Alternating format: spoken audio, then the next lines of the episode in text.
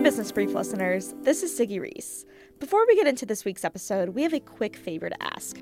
We're looking to improve our show, and we want to hear from you. If you have three minutes to answer a few questions, go to the show notes for this week's episode and click the link to our short survey. We would love to hear from you. And now, here's Business Brief.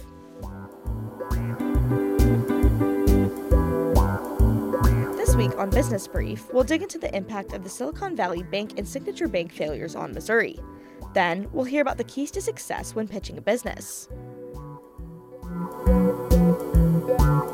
Welcome to Business Brief, Missouri Business Alert's podcast focused on the business news and issues shaping the state. My name is Siggy Reese, and I'm joined by my co host, Teddy Majorca. Teddy, how are you doing this week? Siggy, I have been good. It has been a wild week of business news. The second and third largest bank collapses in U.S. history this week, and more business headlines. We'll have more on the bank failures later this episode. Yeah, it's definitely been a very eventful week. Obviously, the bank collapses dominated headlines, but there have also been some big business stories right here in Missouri. Let's dive into those with this week's headlines. Let's do it. Federal officials approved a merger between railroad companies Kansas City Southern and Canadian Pacific on Wednesday. The new railroad company, Canadian Pacific Kansas City, will have a network spanning from Canada to Mexico. The $31 billion merger comes after residents along the railway have advocated against the deal due to safety concerns. Prices rose 6% in February from a year earlier, according to the new Consumer Price Index released this week. That was a slight decrease from the 6.4% rise in January, but inflation still remains well above the Federal Reserve Bank's target 2%. Unemployment increased last month, with the U.S. adding over 300,000 jobs, above what economists had predicted. That data will inform the Federal Reserve Bank's decision regarding interest rates when the central bank meets next week. And Diamond Sports Group, the owner of Bally Sports Midwest, filed for Chapter 11 bankruptcy earlier this week. Bally Sports is the broadcast partner for the Kansas City Royals, St. Louis Cardinals, and the St. Louis Blues. Diamond Sports Group says broadcast operations shouldn't be interrupted due to the bankruptcy. Kansas City based restaurant chain Hawaiian Bros is expanding again. The fast casual Hawaiian chain recently made a franchising deal with Stein Enterprises to open 75 new locations in Arizona and North Texas. Hawaiian Bros expects the agreement to help expand its reach to hundreds of locations in the next few years. Business Brief will continue after this short ad break. Hi, this is Fred Perry, host of the CEO Roundtable. Join Mid Missouri's most successful businesses on Wednesday, May 3rd as we gather for the Show Me Leadercast event in Columbia at Woodcrest Auditorium. This annual tradition brings together the world's leading authorities on leadership for a simulcast event with lots of local fun, education, and entertainment. This year, we'll hear from Dr. Andy Stanley, Dr. Henry Cloud, plus six other great speakers. General admission and group ticket pricing is now available at showmeleadercast.com. Are you ready to be inspired? Since 2013, That's What She Said has provided a platform for women's inspirational voices, strengthening communities across the country. On Saturday, April 15th at 7 p.m. at the Missouri Theater, the inaugural That's What She Said Columbia, presented by Accounting Plus, will feature the powerful stories of women from our community. 25% of the ticket sales will support True North of Columbia. Find us at facebook.com slash she said como and purchase your tickets now for an event you're sure to remember long after the curtain closes.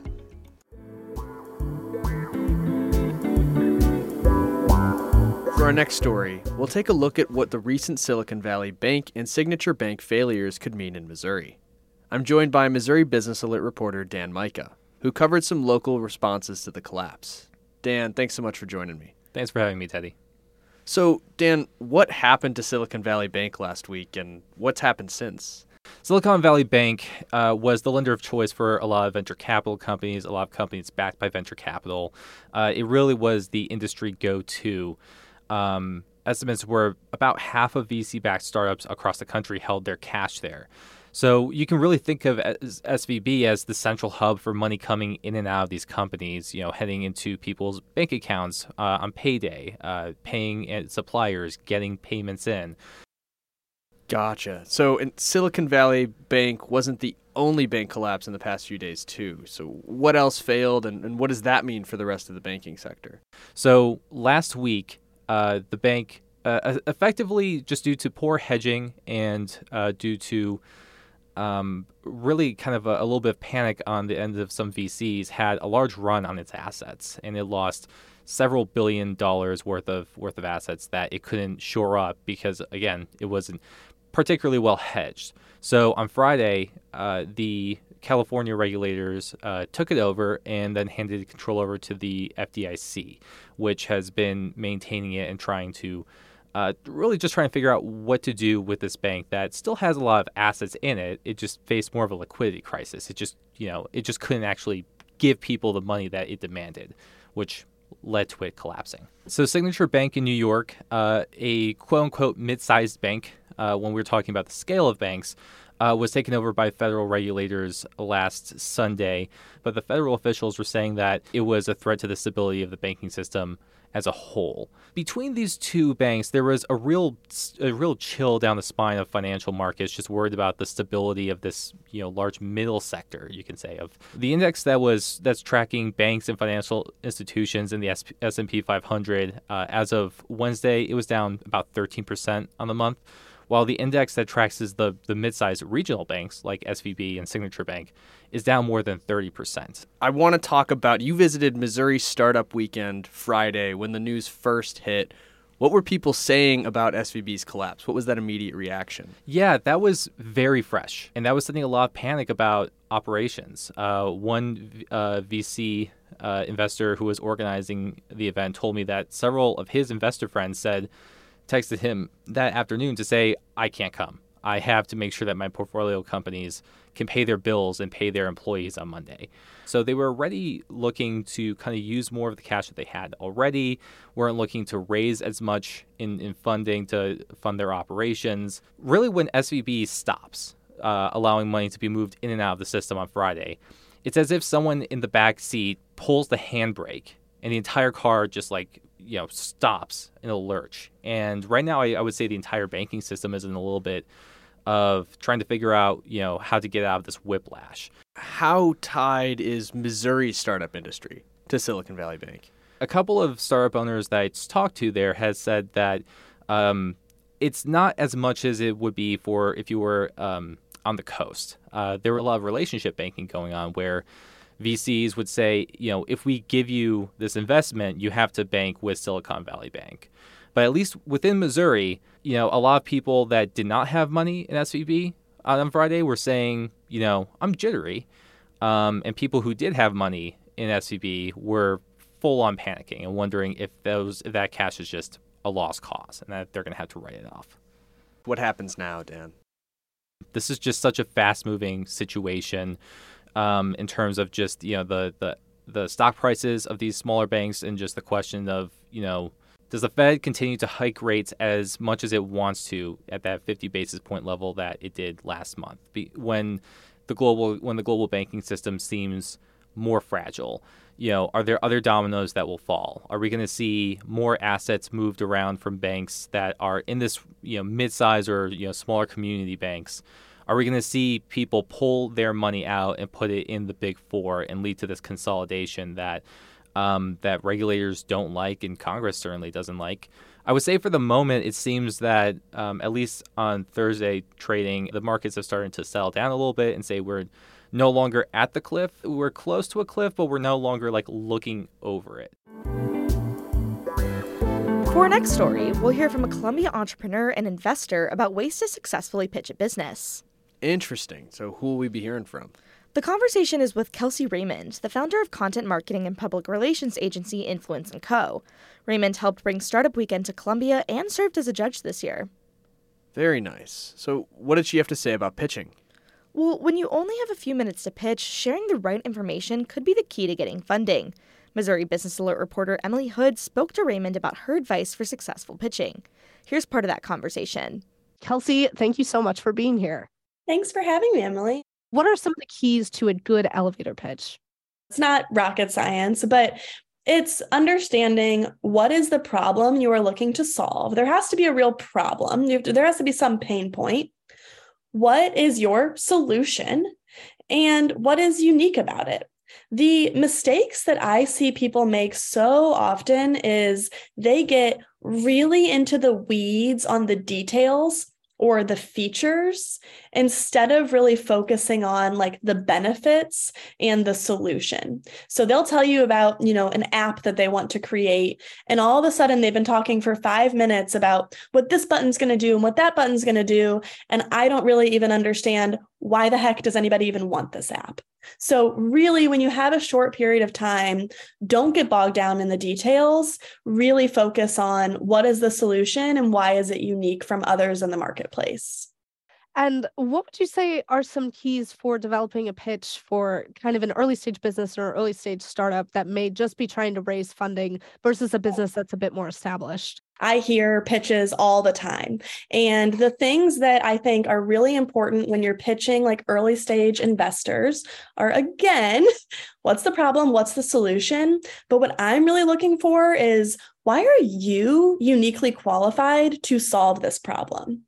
And sometimes it might be because they personally have experienced the pain and they are like so passionate about finding a solution.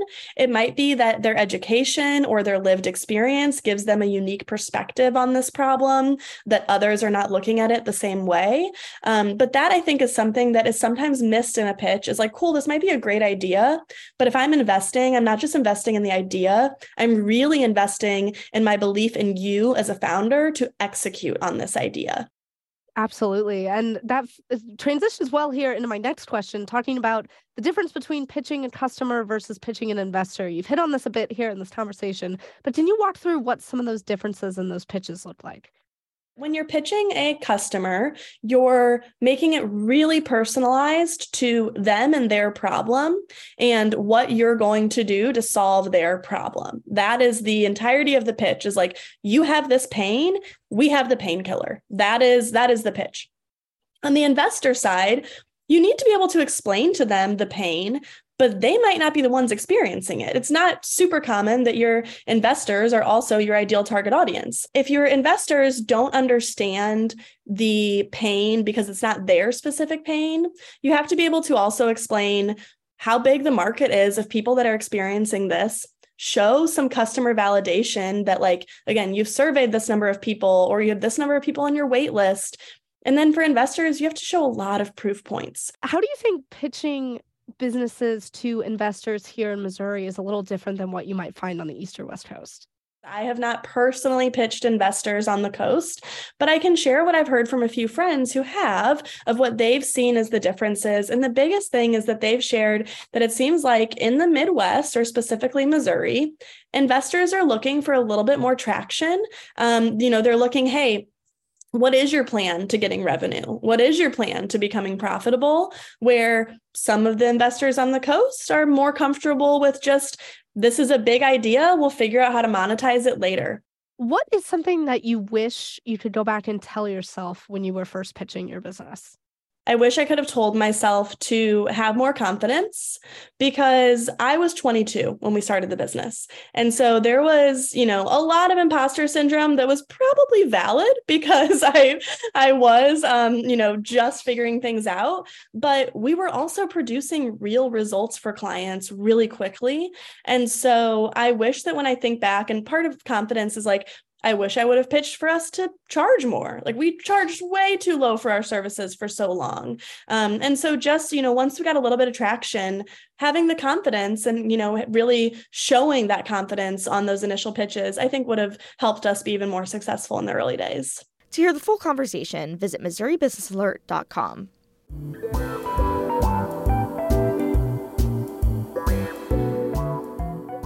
It is now time for us to get into our words of the week. Teddy, what's your word this week? Siggy, this week my word is passenger pickup. Okay, and are we talking about airports? Yes, and one airport in particular.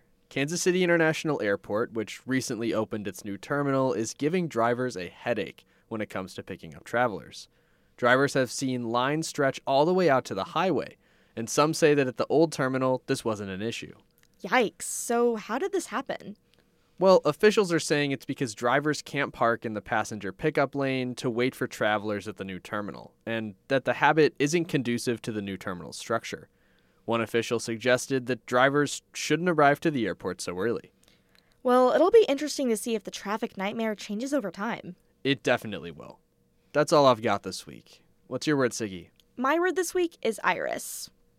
Okay, now if my Percy Jackson days help me remember correctly, that's the Greek goddess of the rainbow, right? That is correct, um, but I'm actually talking about something a little more new. Uh, Kansas City launched a micro transit service called Iris this week that will serve the Northland. Kansas City launched a micro transit service called Iris this week that will serve Northland residents. The program is a partnership between the Kansas City government, the Kansas City Area Transportation Authority, and a local taxi service, Z Trip. It comes after residents have spoken up about the lack of public transportation in the area. Okay, that makes a little bit more sense. So, how will the service work? So, Iris works similarly to rideshare apps like Uber or Lyft. A user can download the Iris app, then use the app to request an Iris vehicle to pick them up from a certain location. The app became available on Wednesday. Okay, and are there fees? Well, if a user wants to be dropped off at a bus stop, the ride will be free.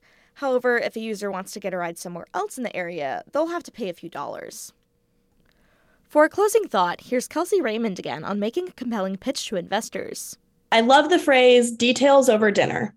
So I have learned that if you give a good pitch, people want to hear more about it later. So you don't need to try to jam all the details in. You don't need to try to tell them everything. You need to pique their interest. You need to get them willing to say, hmm, let's talk about that more. And that's when you can share all the details over dinner.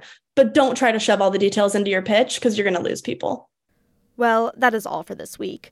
Thank you to the M33 Project for providing music for this episode. For my co host Teddy Majorca, editors Emma Boyle, Elena Fu, Nick Knoll, Skylar Rossi, and Michael Stacy, I'm Siggy Reese, and this has been Business Brief. Thank you for listening, and we'll talk to you next week.